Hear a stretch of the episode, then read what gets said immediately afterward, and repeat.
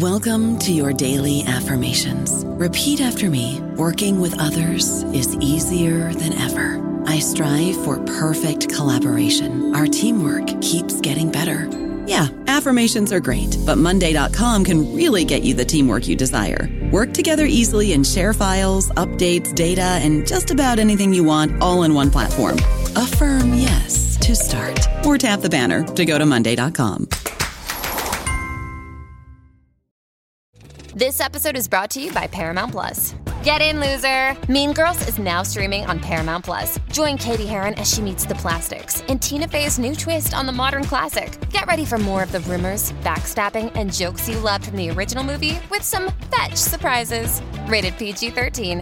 Wear pink and head to ParamountPlus.com to try it free. With the Lucky Land slots, you can get lucky just about anywhere.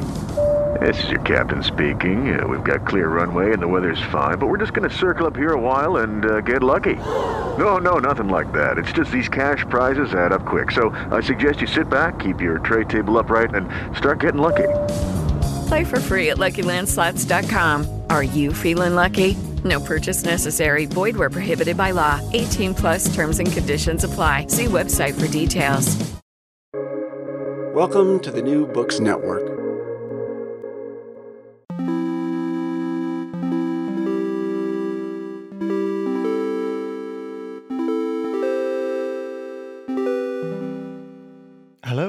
To the New Books Network. I'm Pierre d'Alancaisez. If you recognize my voice or the jingle playing in the background, you may be expecting a conversation about art and politics to follow. And you would be right. This time, however, I'll attempt to cover more art, more politics, and more history than ever before. This is thanks to a new book, Sociopolitical Aesthetics Art Crisis and Neoliberalism, by Kim Charnley, that situates the political art practices today in the history of the avant garde and in developments of the conceptual art movement of the 1970s.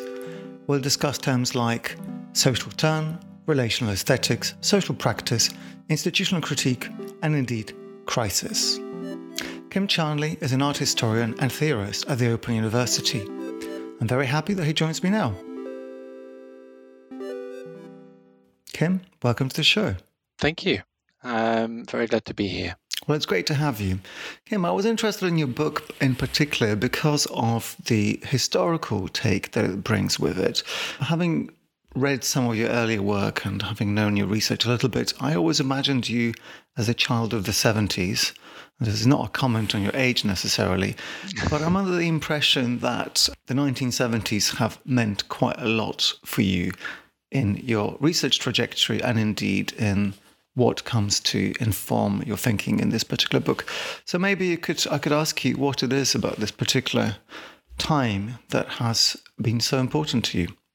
Yes, absolutely. And I am indeed a child of the 1970s, but I don't know whether that was what got me into it historically, but um, as a historical period. But to give you a kind of sense of that, I think that where I started from in my research was to think about conceptual art uh, of the 1970s and to think about how it became politicized, what happened when it became politicized. Now, that's a very wide ranging mm-hmm. tale. Um, and I was focusing most of all on um, a group called Art and Language, in particular, Art and Language in New York, and a publication called The Fox, that, that's kind of quite storied because it uh, was very conflictual, but it was also quite theoretically rich. At the tail end of conceptual art, trying to think about how mm-hmm. conceptual art might be thought to be political and that was one of the things that really got me interested to start with. Um, from there, I was also interested in collectives. I also did some research on collectives of the 1980s, and, and in particular one called group material. I was also interested in institutional critique, which is a term that kind of crops up very widely mm-hmm. in discussions of contemporary art. And I kind of was interested in well, how how did it get to have such wide circulation and and what was going on you know in the way that people were thinking about the political stakes involved in that so it, it kind of all circles around those sorts of issues and has a couple of different lines of inquiry they, they play into this book too both about politicized art criticism and, and, and how that comes to use this sort of terminology it does and the sort of frame of reference, but also about questions to do with collectives and what stakes there are involved in that in art. Well, thank you. I think we're beginning to have a bit of an idea of a methodological toolkit emerging, and I think we'll also be jumping over many of the keywords that you brought up just now. Mm-hmm. So, Kim, I want to make a proposal, um, and for that, I'd like to make it clear to listeners that your book, as any serious work of art history, follows a certain trajectory. You start in the 1920s talking about the historical avant garde, and you develop your ideas about collectivity, neoliberalism, and institutions, and, and politicize art from the 1970s to the present time. But what I want to propose, if that's not too perverse, is that we try to take and construct your argument backwards. Mm-hmm. So, in as much as your book takes us all the way to about 2019 and post Brexit situation in Britain, I wonder whether we could take that as a starting point and work mm-hmm. backwards to construct the history and theory of politicized artistic movements. Mm-hmm. Well, if that works, I'd like us to jump into the phenomenon that is Chunky Mark, Mark McGowan, mm-hmm. artist, political commentator, in scare quotes, social media personality. If you could try to unravel him a little bit for us, that would be fantastic. Yeah, so Chunky Mark, or, or also known as Artist Taxi Driver, is a social media personality whose persona is that he's a taxi driver who tends to basically post almost every day a kind of rant about uh, politics, or he certainly did for, for a while. That was kind of one of the things he became known for doing. Now, in the UK, uh, taxi drivers are that this is almost like kind of cliche that taxi drivers are kind of right wing, really, and they were kind of you know rant about that. But he isn't. He's clearly situated somewhere on the left, and he's also done some other things off the back of that which is selling artworks. He sells a lot of artworks, which is, of course, a lot of people do online. And he does sort of news commentaries as well. So, kind of like his own kind of little news commentary where he'll talk about the headlines of the day. And he's still doing it. Um, it tends to change. You know, there's different kind of moments and phases in the way he's kind of doing about it, doing it. But it's kind of a very long running project for him.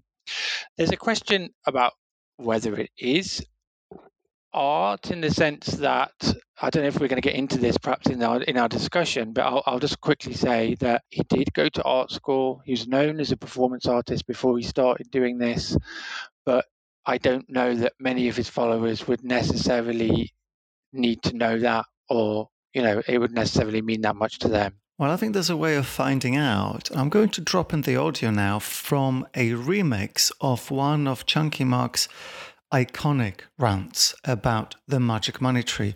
This is a very iconic moment in recent British politics.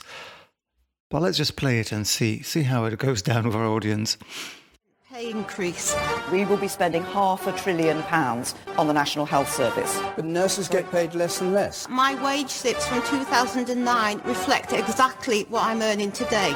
But there isn't a magic money tree that we can shake that suddenly provides for everything that people want.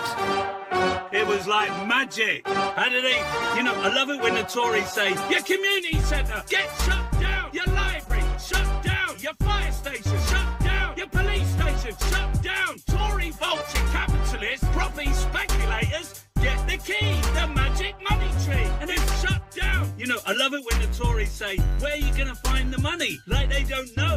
Hey, you got it all, you greedy bastards. You know exactly where it is. And they're going about, where's this magic money tree? it's in the Cayman Islands, the Bahamas, the British Virgin Islands, Panama, Panama fucking Mar. That's where the magic money tree. And yeah, Tories have all the money, and everyone knows it. You know, your community centre shut down, your library shut down, your fire station shut down, your police station shut down. Tory vulture capitalists, property speculators, get the key, the magic money tree, and it's shut down. The Tories' magic money tree. Well, there's quite a lot going on there. We heard the Prime Minister Theresa May at the beginning, and of course, the rant, um, the complaint is by artist taxi driver Chunky Mark himself, but also this particular clip, because it made the rounds so much, appears to have been mixed in by a grime artist whose name I hope you'll be able to remind me. I think it was JME. Uh, well, I don't know if he remixed. I don't think he remixed it. Someone online remixed it with the JME track. Ah, well, so there's even even an extra layer of complications here, but I think this is a, fantastic example to start our analysis with because we arrive at a moment in which Mark McGowan, artist taxi driver, plays into a genre of kind of political commentary, political panditry that is already ever present online on social media. So I wonder whether I could ask you to talk a little bit about the aesthetic aspect of what it is that's happening here, given the kind of political conventions and the space within which this work operates. Well, I think that where I was trying to come into this, or why I chose that, was because it resonated for me with some uh, writings by Jacques Rancière about uh, about aesthetics. And, and Jacques Rancière is a writer whose work is widely discussed in relationship to mm-hmm. the socio, you know, the social turn, but kind of selectively discussed as well because his work he himself, as is now kind of really widely known, was not all that keen on mm. the kind of uh, work that was being done around um, relational aesthetics or different versions of post-relational aesthetics. And and his his writing tends to provide a really interesting commentary, however, on questions to do with the word and the way the word kind of operates within aesthetics. And the way the word can create visibility as he puts it, you know, as well as kind of, you know, operate outside of visibility, because of course, you know, you you know it's an, it's received hourly or textually you know in different kinds of ways.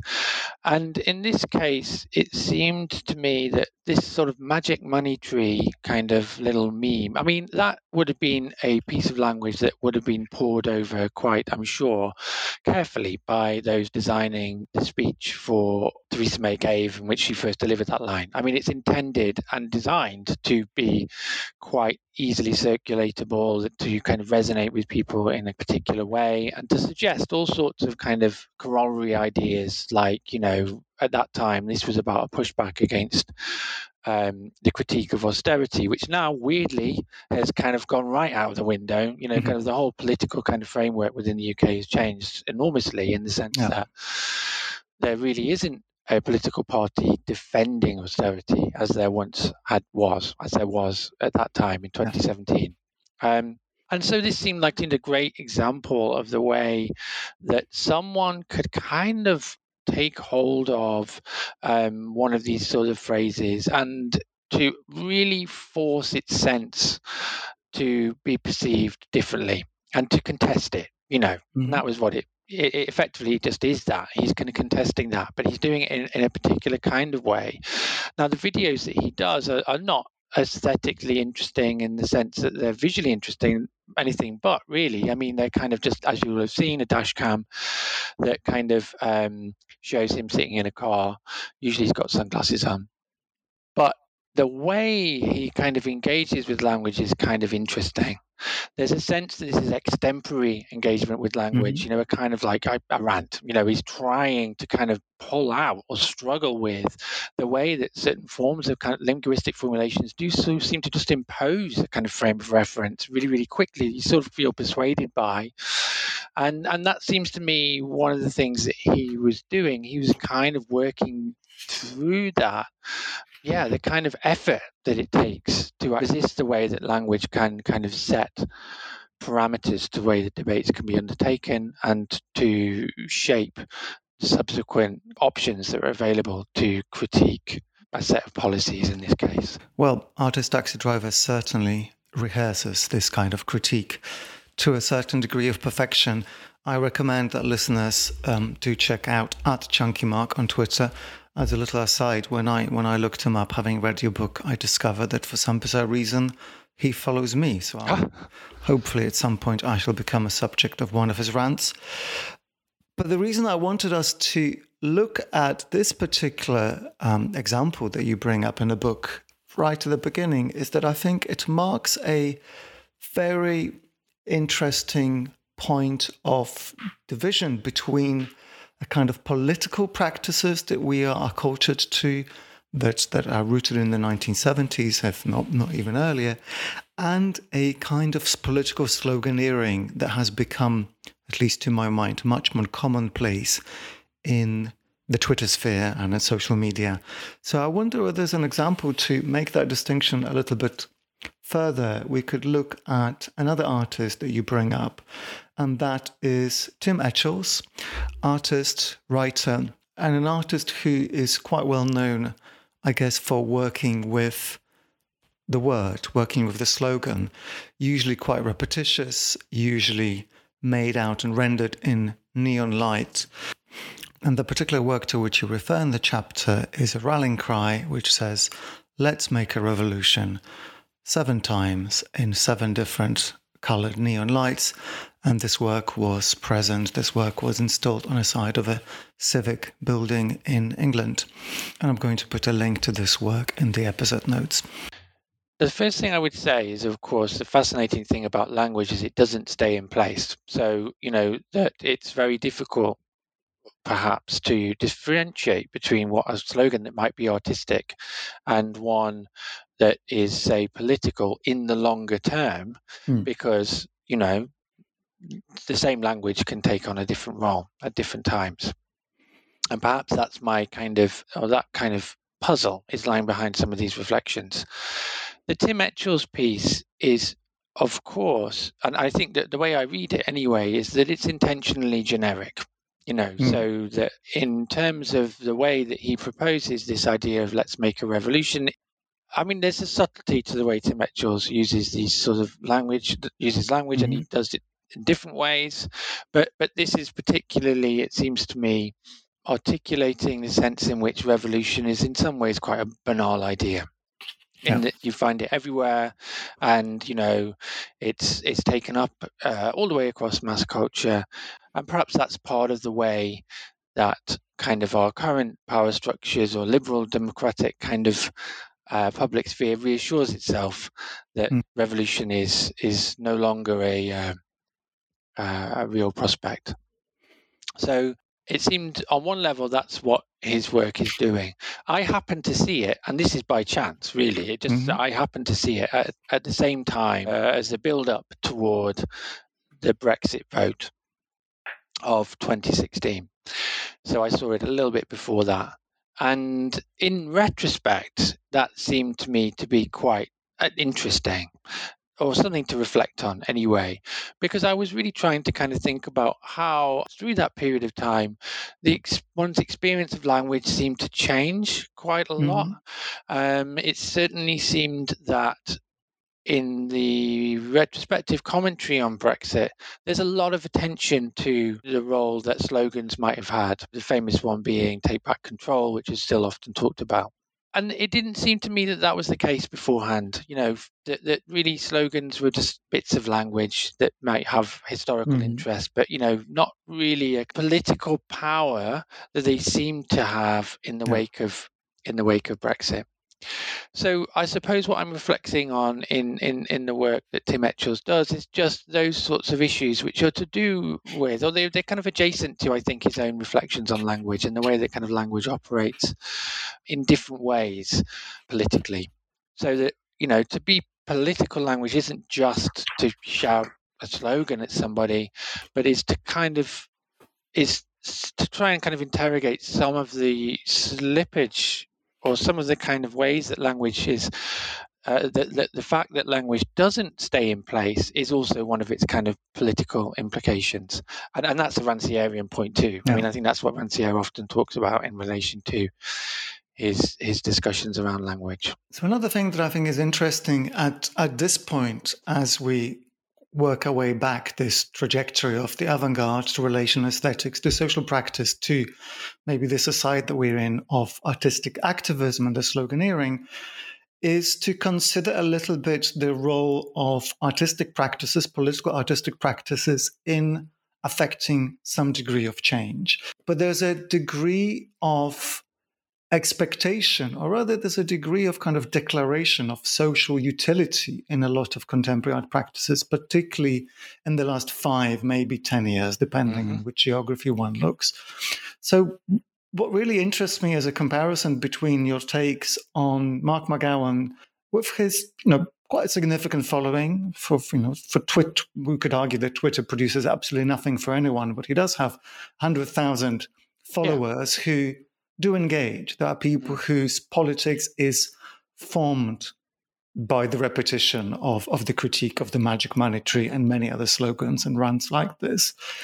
So I wonder if there's a way to look at the different types of utility that go beyond just the reflection on the medium, reflection on the slogan, between someone like Tim Etchells and someone like Mark McGowan, where the political agency of those those slogans might be different simply depending on the infrastructure through which they they, they reproduce. Oh yeah, yeah, that's a good point, of course, and um, I think that this is very important, perhaps, to lay out that the book is a discussion that may not be entirely concluded about the way that uh, that we should view this question of utility in relation yeah. to uh, these social, this tendency for more practices to make reference to the social.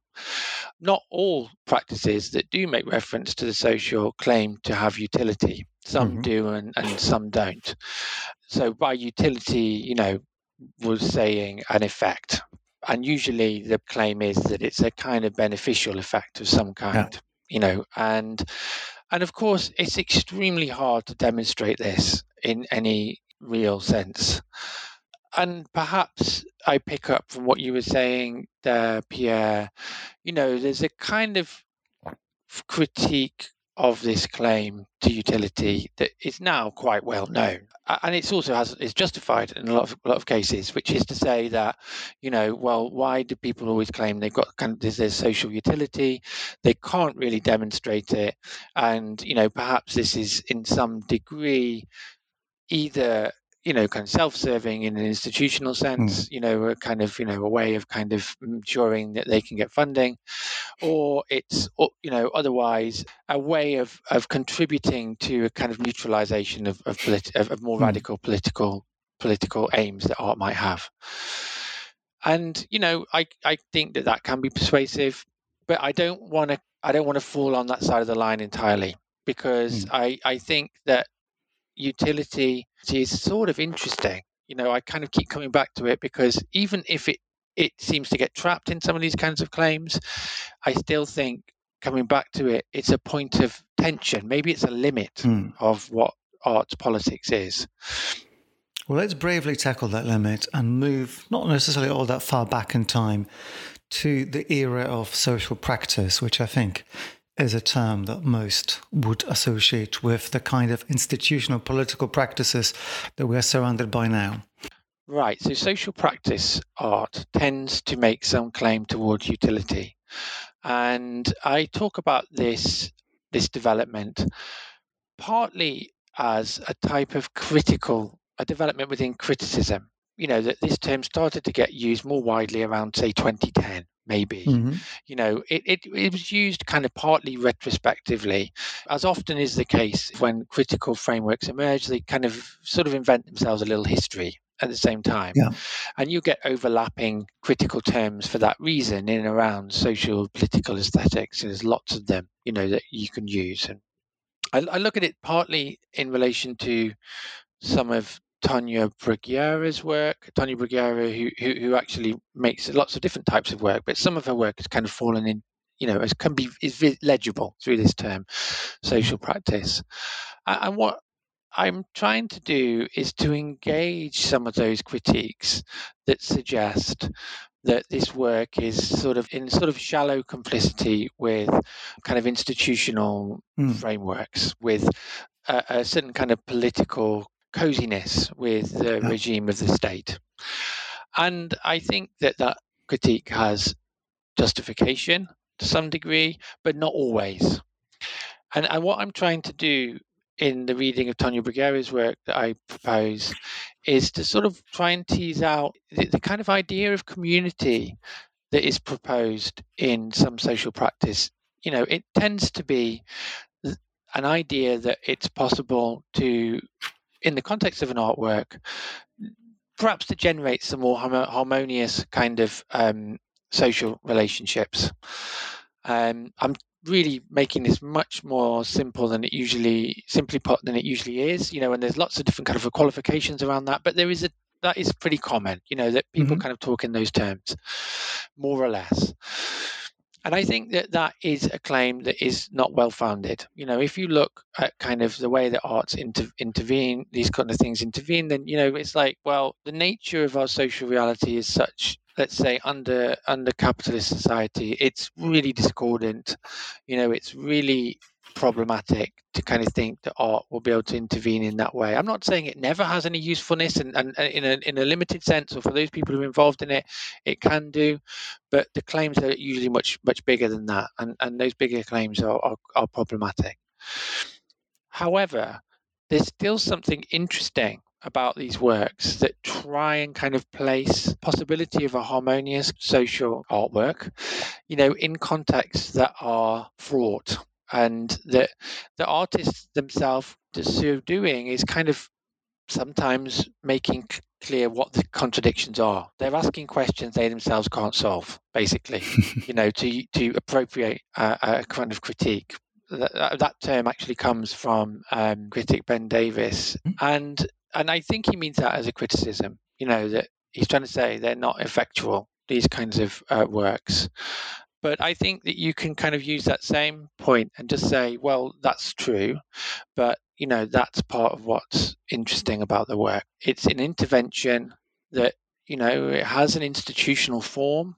Very often, you know, the artists are trying to do something helpful in a conflicted situation, and you know I, I expect that they do to some extent, but they are not able in that situation to meet the horizon of their work you know with hmm. reality mm. the horizon of the work is you know that, that, it's possible for art to kind of create some kind of m- more harmonious social situation but that's not ever going to happen. But the gap between that and the actual reality is itself something that's activated mm. potentially by the work if we read it in, in that way. And i suppose that's that's one of the kind of arguments that i'm trying to unfold uh, one of the ways i'm trying to, to to engage with some of the debates around social practice. So maybe i can ask you to look at a couple of examples. And one of the great strengths of the book is that you go in quite a lot of depth into analyzing individual works sometimes work that I wouldn't have in my experience of these social and, and movements that, that, we're talking about, I would not have picked as kind of prime example. So I really no, value that. So I wonder whether maybe we could look at Tania Bruguera, who, who you've already referred to, associated with the Arte Utile movement, the, mm-hmm. the, the go-to artist who represents art's social usefulness. Mm-hmm. And you look at her 2018 commission for the turbine hall at Tate Modern entitled, yeah. I believe, 10 146 058. Yeah. Maybe, maybe remember what that stands for. But that, just to, to give our listeners a little picture, um, essentially covered the massive, massive ramp of the turbine hall with uh, heat sensitive material that appears black until it's activated by mm. the human body, by heat, at which point it reveals a fragment of a portrait of a man underneath, which I believe probably was never actually revealed in its entirety because it would require the cooperation of quite a few people. Yeah. And if I recall, there was also a room off off to the side of this in which um, some kind of chemical that had the same effect as, say, uh, chopping onions would do, as in yeah. inspired tears in the audience. So, in the chapter Social Practice, I tend to frame the discussion around two case studies between Tania Bruguera, who is a globally known artist who's who's a proponent of what she calls art utile, and uh, I focus on uh, uh, Tate Turbine Hall Commission that she did, which was focused on questions to do with um, the migrant crisis, so-called migrant crisis of uh, which has been especially focused in, in this work on the borders of Europe, Mediterranean, in the Mediterranean. But I also look at a work by uh, perhaps lesser known, you know, kind of exponent of social practice, although he, he wouldn't, he doesn't like the term, a man called uh, Mark Storer, who whose background I think is in kind of theatre and mm-hmm. experimental theatre, but he now operates as an artist too in a work called Baa Baa Baric, Have You Any Paul, which is a, a really interesting regional kind of arts commission that was commissioned by Heart of Glass, which is a, a commissioning body that works particularly in St. Helens City in the northwest. Okay, and the reason I compare them is, first of all, it sort of struck me that it's interesting. First of all, that you've got kind of social practice that are at the kind of apex of visibility of of contemporary art mm-hmm. in the work of Tania Bruguera, but also it's it's a kind of a type of practice that operates at a sort of different level within the art world, which is more regional, let's say, or kind of engaged yeah. with kind of arts council funded type work, although it's a large scale work and it's a commission that goes on for something like 12 years. And and what I thought these works had in common is that they were both legible as social practice in the sense that they were kind of pr- proposing that art could do something ameliorative mm-hmm. within a given kind of community space or social setting but also they were but they were operating at kind of different in different sort of regions of the art world let's say there were two examples that allowed me to sort of to make an argument that social practice does engage sometimes with kind of underlying tensions that exist in the social in our social experience the social world and you know and it can do that not only in the way that say was proposed by say claire bishop quite famously and who tended to advocate for really quite confrontational work in order to kind of expose the tensions these that kind yeah. of that were otherwise kind of smoothed over or covered over by more socially engaged type practices um, I propose these examples because they seem to me somewhere falling between between a kind of uh, caricatured version of socially engaged practice and, and a more antagonistic kind of space. Yeah. And they do so in the case of kind of Mark Storer's work. He he's really interesting in the sense that he engaged with all the kind of civic bodies in St. Helens in his practice, in this work. There's a kind of a procession that, that he staged of school children proposing a, a kind of charter to the mayor of the town, which was in some way kind of interesting to me in relationship to Brexit, which kind of was taking place sort of around the same mm-hmm. time. Mm-hmm. He also kind of says that the whole work is about the way that perhaps civilization is the worst form of barbarism. you know, so there's a kind of a proposition there that is not what you quite expect from a kind of work of social practice. And indeed, he doesn't like the term social practice, but still, as I say, it's legible within that kind of framework. And that was a work that um, I particularly liked because one of the bodies that he kind of recruits in his kind of practice, it's a work that's supposed to last 12 years. Uh, among the people he engages with are some men who, uh, at the age that they started engaging with the work, meant that by the end of it, they should be dead because of the median age of death of, yeah. of people of men in St. Helens.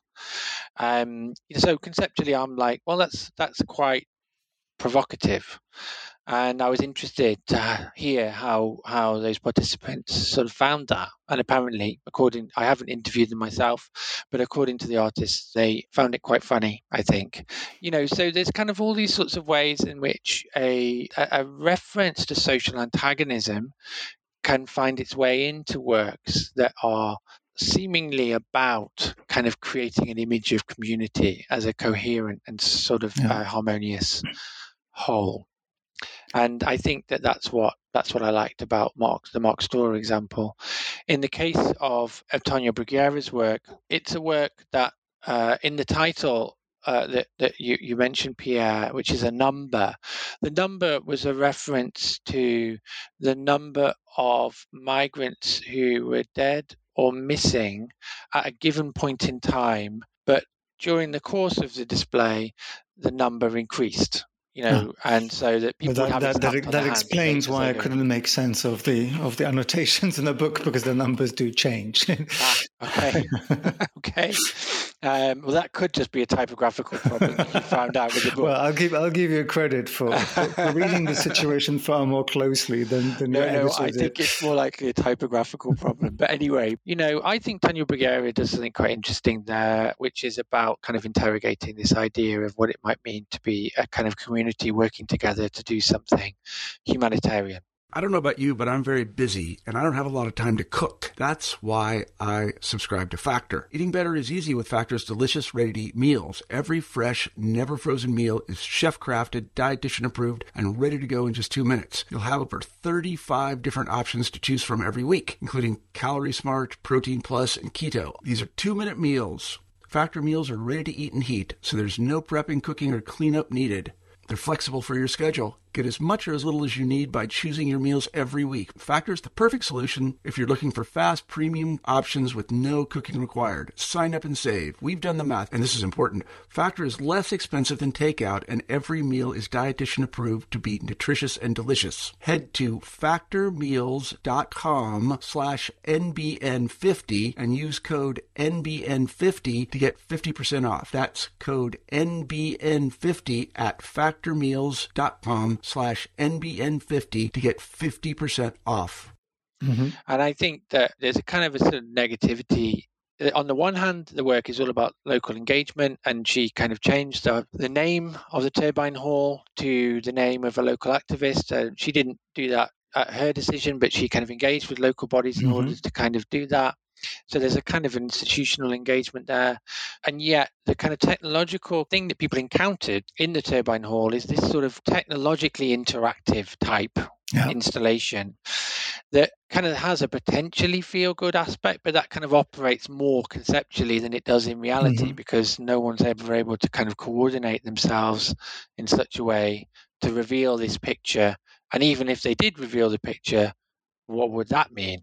So I kind of like that aspect of the work. And I think that, you know, Tania Bruguera's work operates on a number of different levels and, and, and the way she talks about it. But I thought that there's a certain kind of negativity that's kind of that's brought mm. into it. And when I say negativity, I mean, you know, an acceptance of the fact that the social reality is a whole lot more complicated yeah. than it is likely to be resolved by an art practice uh, or an artistic intervention. Well, maybe this is a good moment to return to one of the key questions in the book, which is that of the role of the institution in uh, various forms of social artistic practice. So, in the case of Tania Bruguera's project here, we are, of course, framed by the outreach activities that an institution, a museum like Tate Modern, has at its disposal.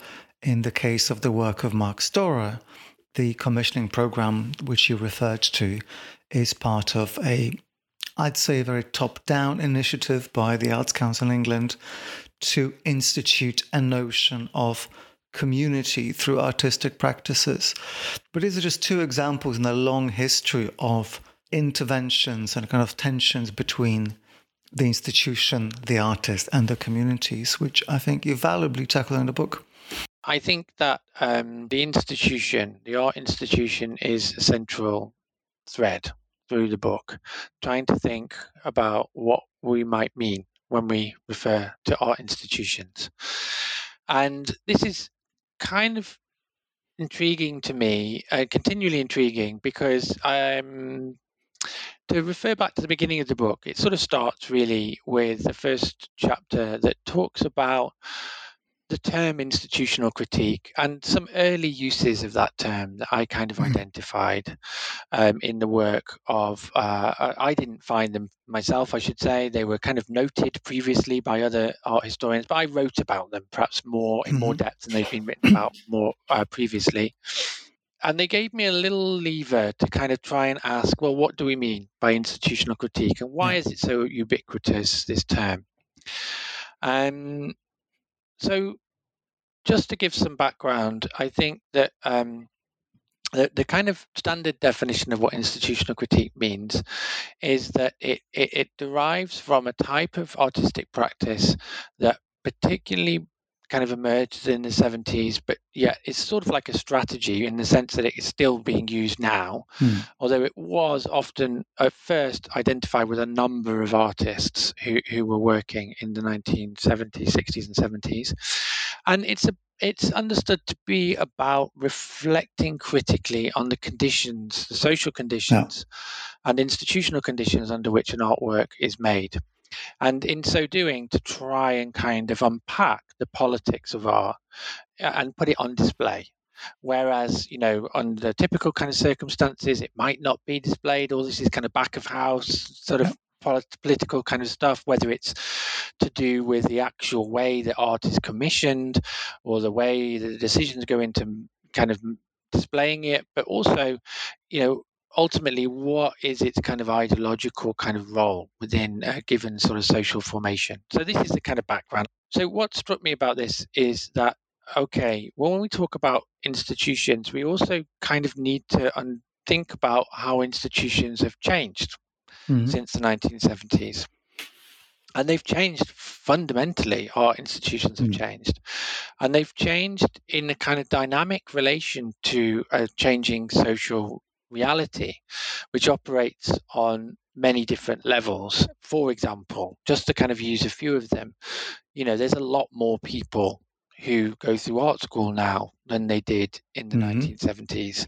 there's a lot more art schools there's a lot more Oh, Yeah, that, that is my hope. That is one of my hobby horses. That the Yeah. rise and rise of the arts graduate is is something that bothers me on a daily basis. But Well, there you go. I mean, that's it. So that's one that, you know, and we who are involved in the arts for whatever reasons, and, and you know, probably because we kind of love it for some reason, you know, like, you know, uh, what we have to do, and this is like a standard, almost like kind of a benchmark of kind of showing that you've read, you're familiar with contemporary art, is that you have to have some way of talking about your own complicity in Yeah. this kind of situation and you know that's in some ways a good thing but in some ways it's a kind of routine. You know i, I kind of digging around that question of complicity in relationship to the institution partly because i'm trying to sort of think well what does that mean? You know and how do i orient myself towards that? And what, how does it resonate with wider political questions? Indeed of course on a wider political setting it's it's been a big problem for Marxist, say, or other radical kind of positions more generally to kind of account for how they they actually exist within a, a, capitalist world. So so in a sense, the kind of problem of institutional critique has this similar form to kind of um, problems that are that exist in kind of wider political discourses around this question of complicity where I get to with it, it's a big question, and I don't know uh, that I come to a definitive answer. But one of the places that I get to is to try and kind of consider how some of these terms, like social practice or relational aesthetics, you know, that have had different sorts of currency at different times, um, might seem to key into uh, a situation where, in fact, the art institution isn't becoming more dominant it's Mhm. becoming more dispersed and fragmented. Now, okay, I might need to kind of qualify that and explain why that's even significant. But a lot of the institutional critique discourse tends to focus on complicity as, oh, you know, capitalism is this all powerful social form, pervasive effects, and there's sort of a tragic sense in which art is kind of held within this, and our complicity is in a system that is kind of maintaining certain kind of class positions Yeah. and, And and so I mean, Andrea Fraser, I presume, is, is, is a very good example of that kind Yeah. of mea culpa participation. Interestingly enough, um, subject to quite a lot of backlash and, and also out of fashion within within a few months of her making those kind of observations. But such is yeah, the for way of sure. life. Her mea culpa kind of got to a little bit of a dead end because, and Yeah. then her subsequent writings are quite interesting because she's still trying to figure out how to square herself, her, her relationship to, you know, to quite large institutions. Hmm. And then she starts to get into in more recent work. She did the project. It was called it called 2016, which which was kind of looking at the actual political affiliations of, of Hmm. board members across the big US institutions. You know, the sort of sociological kind of line she's kind of pursued. Um, but you know, it's a difficult one because it's a kind of brink, brinkmanship that she was kind of Yeah. working with that, that is difficult to maintain. Let's say that. And and I sort of felt that actually maybe that's not the dynamic that's at work. You know, Hmm. quite. You know that maybe what we see is something a bit more dispersed, a bit more kind of unstable, a bit more kind of oriented to the term crisis. You know, crisis is a difficult term because it can mean all sorts of different things, and it's already embedded in art in art discourse in lots of different ways. But I was sort of trying to think really. I suppose in relation to what was happening when I was writing it, which was that whole crazy period from 2016. Well, we haven't, we're, we're still in it, uh, which sort of led me to sort of think, well, maybe we just need to find a different set of motifs in our in our political discourse around around uh, the relationship of political art to institutions. I've, I haven't really thought about this before, but as you were speaking now, I wonder if the art institution isn't like the most perfect exponent of a left wing accelerationism, as in where it progresses, it changes itself, it fragments itself, and morphs itself into these more flexible, adaptable forms to such an extent that eventually it can no longer really be thought in in those kind of formal terms. And of course, there are multiple meanings of institutions as much as there are multiple meanings of crisis. I wonder if um, it wouldn't be a good good idea to look at the example of the work of the artist and theorist Hito Steyerl, who you devote a little bit mm-hmm. of space to. But I think she has, in the last 10 years or so, has given rise to some interesting formulation of institutional critique, Mm. uh, particularly in works like November from 2004, which has historical arch, and also from, I believe, around 2013, the museum as a battleground. So maybe, maybe I could ask you to use that as a way to get into some of the details of your observation and critique. Yeah, Hito Steyerl, there's no doubt that she's, uh, in my mind, that she's a very important artist and theorist because of the way that her work has ranged across, you know, quite a lot of different um, uh, questions to do with political aesthetics. Obviously, in and around uh, her kind of meditations on the nature of the image, uh, in you know, in contemporary political experience, but also she's written some really great stuff on institutional critique, I think. And and what I found that was striking about it was that it was trying to do that thing I mentioned before, trying to understand institutional critique in a sort of dynamic relationship to the changing form of the institution, uh, and also in relation to questions around neoliberalism, but doing so in a way, especially in November, which is a really compelling film because it, it situates institutional critique in a quite different way than, say, Andrea Fraser does. And one of my little bugbears about institutional critique, and, and perhaps one of the arguments that sits behind this, is that at a certain point, well, institutional critique really became formalized as an as, as a term in the 1980s through the work of, of Andrea Fraser and, and other and other uh, figures who were sort of in and around the Whitney Independent Study Program and and it, and sort of in dialogue with kind of October and and the, some some big kind of contemporary art critical institutions in in the US.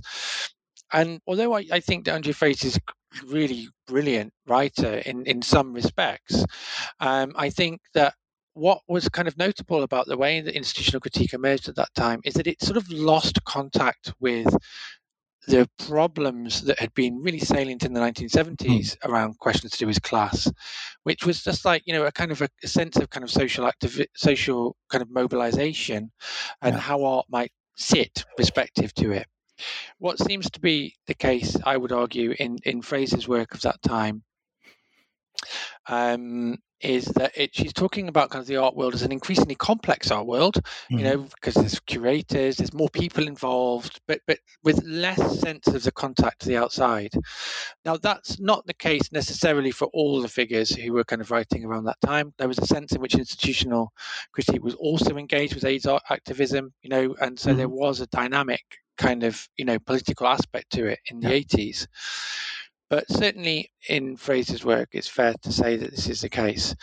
But in Hito Steyerl's work, November, what you get is a kind of a sense of a reflection on the artwork through a reflection on political militancy and the fate of political militancy mm-hmm. in a world that has become I wanted to say increasingly complex, but that's a bit of a difficult claim to make. Perhaps in respect of art's image of it has become more global and mm-hmm. perhaps more textured in terms of its understanding of the complexity of some of these geopolit- mm. geopolitical questions.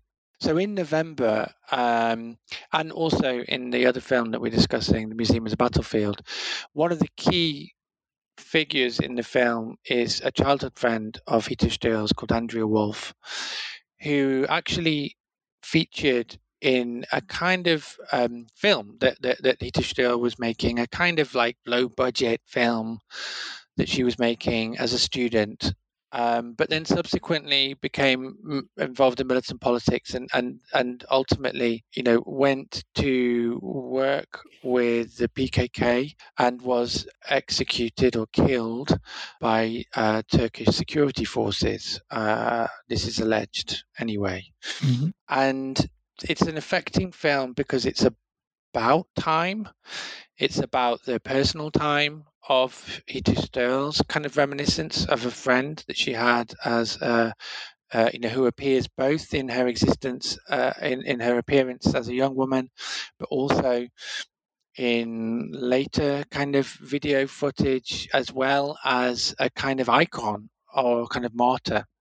It's it's kind of tied up also, I think, as a kind of meta reflection on art's relationship to politics, and so it serves, I think, in the book to just try and complicate the way that we might periodize questions of the art institution, the critique of the art institution, and trying to kind of think about how these what we might call inst- works of institutional critique are always trying to engage with time in, in quite a complex sort of way, both in the sense in, in, in the way in which kind of um, institutional institutional critique is canonized now, you know, mm-hmm. it's kind of accepted kind of formula of kind of contemporary art, but also trying to and I think Hito Steyerl does this well, trying to kind of get beyond that and actually trying to think about what some kind of dynamic political stakes are for this kind of artwork now.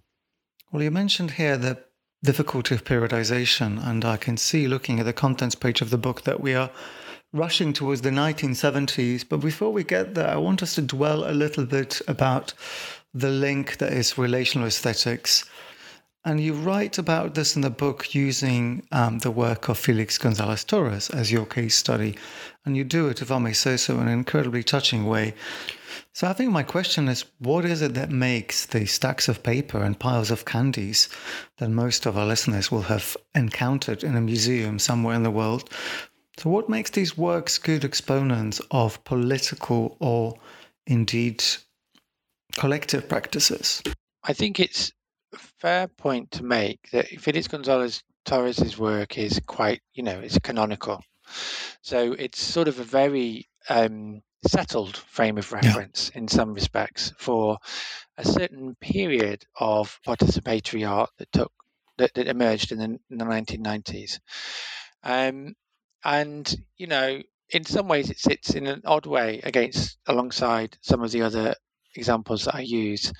But I really, really love Felix Gonzalez Torres' work, mm. first of all. And I felt that there was something that could be gained from revisiting it as a kind of way into the debates uh, that Bourriaud, uh, what Bourriaud hangs on it, really. Mm. And as a kind of, uh, because, because Felix Gonzalez Torres' work plays a particularly important role, I think, in in the book Relational Aesthetics. Um, it's the only he's the only artist who gets to hold chapter or a whole essay within this very small kind of collection of essays. I see. I'm, I'm of a generation who witnessed relational aesthetics in the Tate Triennial and in practice, but I was spared actually reading the book, and I'm I remain ah, grateful for that. Okay. I, I entered the art world just as that was no longer needed. So. It was no indeed, and quite probably quite quickly it was no longer needed. Oh, yeah, yeah. Sort of in terms of its critical. I mean, it's sort of reviled very mm. often maybe not so much now because it's not seen as so relevant, but you know, he's kind of embedded really in a certain yeah. kind of uh, certain kind of history. Um, but at a certain time, he he sort of did because you know perhaps because he sort of half consciously i think proposed this as a counter discourse to that that had been developed by critics associated with october mm-hmm. and you know it was a kind of a critical discourse that seemed to, to, to operate in such a way as it allowed people to think about social immediacy in a different way in relation to artworks that were kind of disorganized or there wasn't very clear how one was supposed to approach them so Felix Gonzalez Torres allows me to talk about that.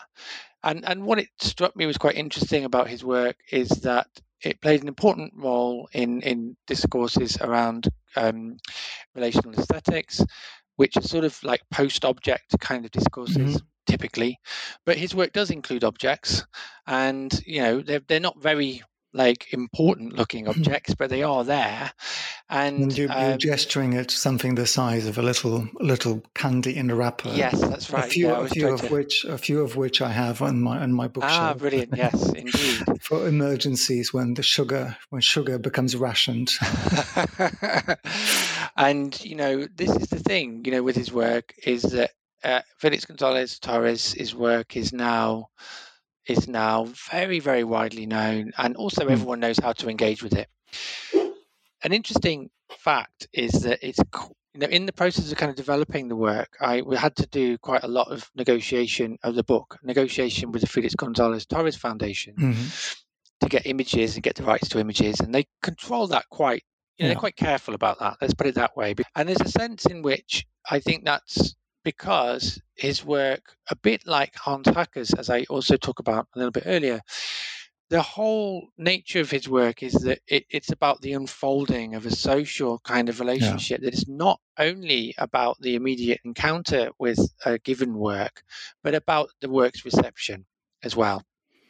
And Felix Gonzalez Torres also is interesting because he took quite a lot of time uh, included in the works are the things like the kind of captions. The captions yeah. have to be a certain way. Unfortunately, I wasn't able to use the image I really wanted to use, which is an image of, of, an early kind of example of someone engaging with one of his works. And you kind of get the sense people are laughing and kind of mm. don't hmm. really know how to how to encounter these kind of piles of sweets and kind of just picking them up or whatever they're doing. And in quite a lot of the critical reception of, of Felix Gonzalez Torres, there's sort of discussion of this of people doing things that they're not supposed to do. And indeed, this is also in Bourriaud's uh, account, you know, going and filling their pockets with sweets, you know, kind of, or picking up loads of, uh, of, uh, of posters and kind of stuffing them in the bin afterwards, this kind of thing. And I just kind of was interested in that, in the way that the kind of critical framing around this idea of social of what a social work is, a work work which in, involves mm-hmm. sociality. I think perhaps to kind of cut to the chase, my, my central point is that in Bourriaud's work, he kind of sort of imagines this kind of unity that is the encounter. Yeah. That that people are engaging with this work. And although we'll never see it, you know, and even if you were there, you wouldn't necessarily have perceived it. It's it's important to the critical discourse about um, about social engaged works, and even, or in, I should say, relational and post relational works. And even people who are really critical of Bourriaud, including Claire Bishop and Grant Kester, sort of do the same thing. They kind yeah. of say there's kind of this originary kind of moment of the work, you know, which is recorded, and that becomes important to the way that we talk about it. You know, that, you know, it has some kind of collective experiential basis and I'm really not sure that these works do have that. you know, or it's an open question whether Yeah. they do. I think they pose really interesting epistemological questions because, or I find them interesting anyway, you know, because the way that we encounter them very often is through text and little documentary photographs or even just critical debates about them. And one of the ways, one of the effects that this seems to have is that you end up with quite a small canonical group of works that people tend to talk about. And, and and it's difficult for, for other works to gain the traction to actually Hmm. enter the kind of critical canon because they need a bit of an argument about them basically to kind of get them sort of um, going if you see what i mean Yeah. i mean this is a kind of a meta reflection on the way that this kind of critical debate has emerged. And and what i thought was quite interesting about about um, felix gonzalez torres's work is he sort of he didn't do that. He didn't think that his work had an or- originary moment. He he rather set up some conditions within Mhm. which the work could exist and left people quite a lot of latitude within you know the kind of institutional kind of curatorial or ownership of the work as well as the people encountering the work to actually negotiate those conditions so that these works can exist at multiple times at the same time. You know they can they they, they are different uh, each time they're kind of instituted. And that to me is quite a different way of understanding what social experience is than imagining there's an originary moment that you know that everyone kind of got together and kind of experienced our work right in, in in some kind of parallel sense so that's that's where i'm getting at with it the final point i would make about which i haven't seen written about in relation to to felix gonzalez torres's work too much um, I don't claim to know everything that's been written about him though, because it's a hell of a lot. So I may well have just missed it.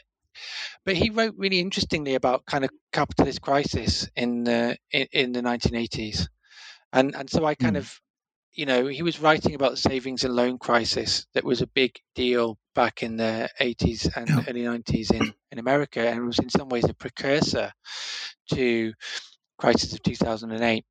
And so I was just trying to kind of think about the way that his works operate in relation to that, into that kind of motif of hmm. crisis. He never made that link explicit himself, but I think it's there to be kind of reflected upon. Well, yes, the potential of the kind of curatorial critical complex to produce completely unfounded readings of canonical works and to maintain them is quite astounding. But as we're jumping around the chronology of the work now, I wanted to take you straight to the cover, and I'm going to ask you a potentially difficult or at least unfair question. Um, and I have asked it of other writers who have used the word aesthetics on the book cover. And in a sense, we have been addressing this question throughout this conversation, but I do want to, in a very, very plain way, ask you what it is that aesthetic means in this particular context. I mean, in the case of Felix Gonzalez Torres, we can think about what these works look like, that kind of very straightforward understanding of aesthetics. But I have a feeling that we really have to go way beyond that to make this term productive. Right, yeah, it's one of those terms. And, and I think my approach to aesthetics came via reading Rancière. And Rancière makes the point that no one's ever been happy with the term aesthetics. Even in Hegel's lectures on aesthetics back in Hmm. the early 19th century, he observes that it's a bit of an unsatisfactory term, but he's going to carry on using it because, you know, for want of something better. And it tends to drift around in terms of its meaning from, to begin with, a way of thinking about sensory experience more generally, including our experience of nature, to later, and probably kind of um, Hegel would be a kind of a key a key uh, bridging point here to being more confined to discussion about art.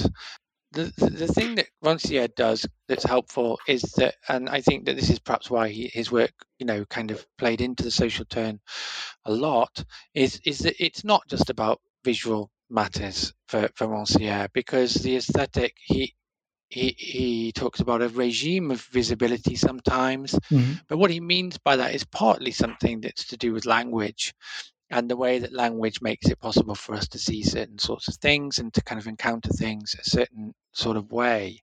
So, always in his work, I would say that there's a sense in which words have a relationship to visual questions, and you know, there's a kind of interesting, kind of subtle play that he he, he has around those sorts of kind of issues.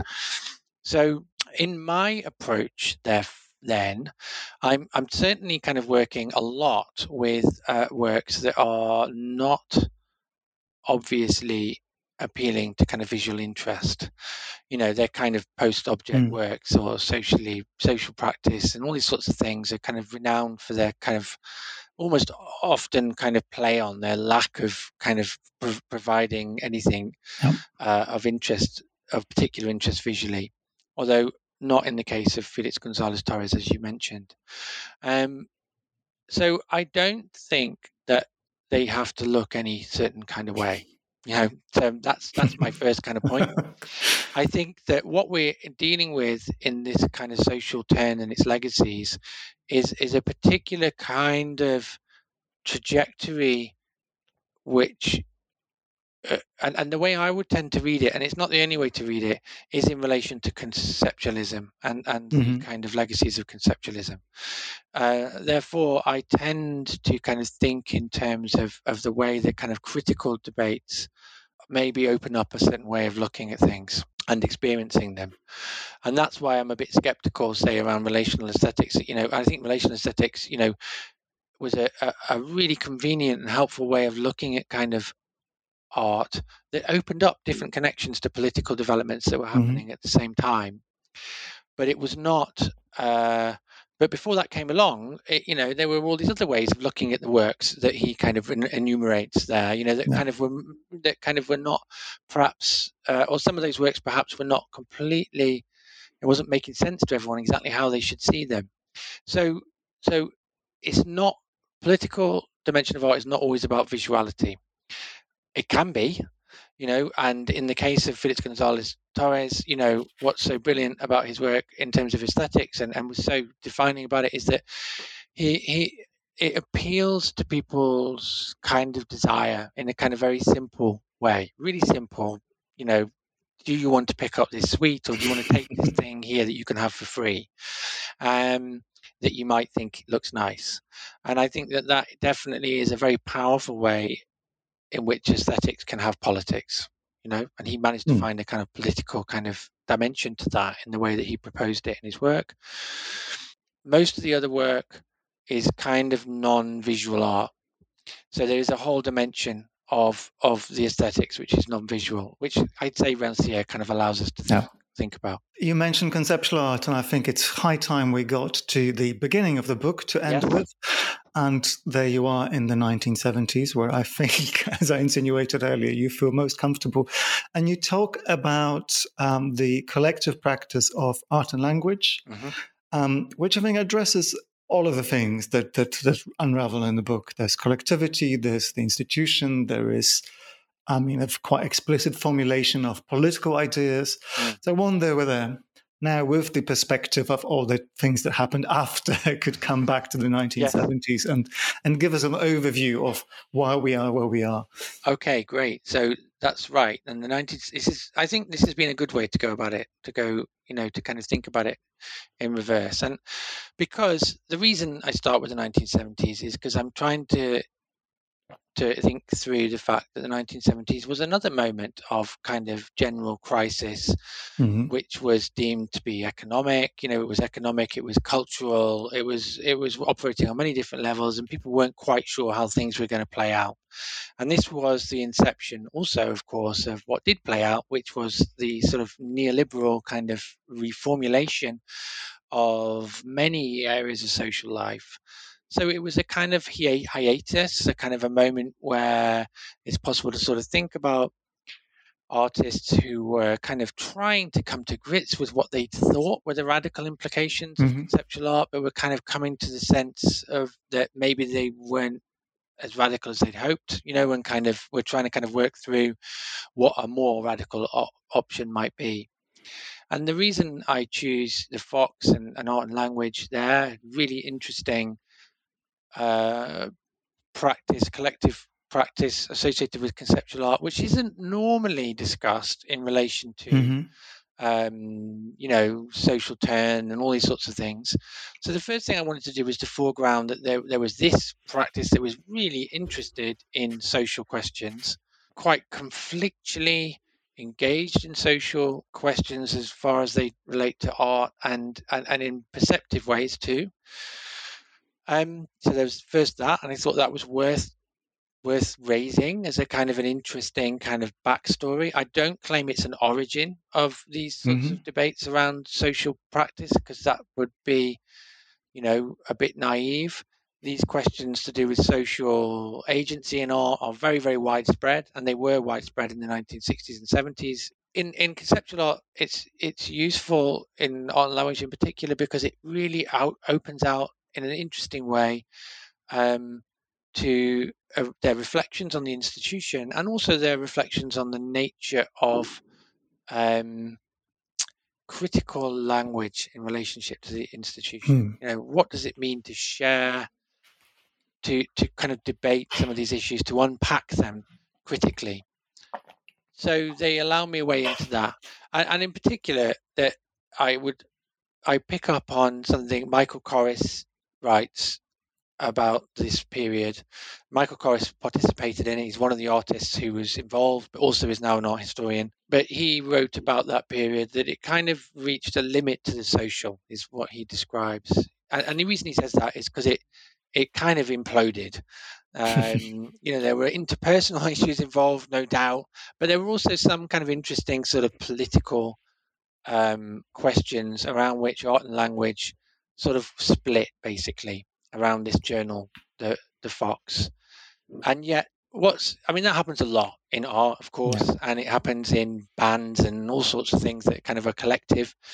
But what's particularly interesting about the evidence they left behind of that split is that they kind of documented it in and through these theoretical debates that they were having. So it's a kind of a particularly intriguing record of uh, a battle that was taking place about the place of art in relation to politics, which I think articulates in quite an interesting way the sorts of tensions that recur in Hmm. in later debates in very different context. I don't say they're exactly the same, but what what an image I might use is is I would steal from Adorno, who in his lectures on metaphysics, he, he writes about problems in philosophy sometimes being like self-righting toys, in that they don't actually kind of ever go away. They kind of sort of people have a go at them and then they kind of knock them around a little bit and then they sort of come back. And I think something similar to that happens in debates around the relationship between art and, and social reality and, and politics. Well, but in the course of the last hour, we have, I think, solved most of these problems. So if you were planning to write another book, then I'm afraid there's no more need. yeah, well, maybe Yeah. indeed. Um, but I really enjoyed talking to you about it, and thanks for the opportunity. Thank you so much, Kim. Thank you.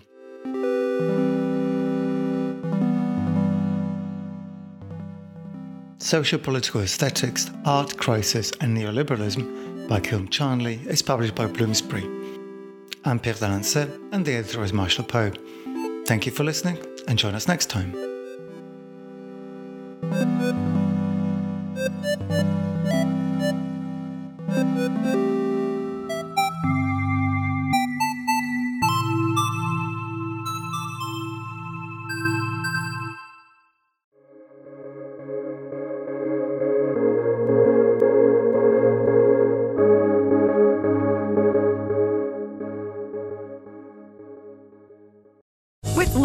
Lucky slots, you can get lucky just about anywhere. Dearly beloved, we are gathered here today to. Has anyone seen the bride and groom?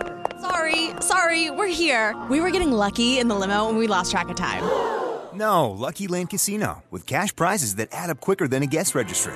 In that case, I pronounce you lucky. Play for free at LuckyLandSlots.com. Daily bonuses are waiting. No purchase necessary. Void where prohibited by law. 18 plus. Terms and conditions apply. See website for details.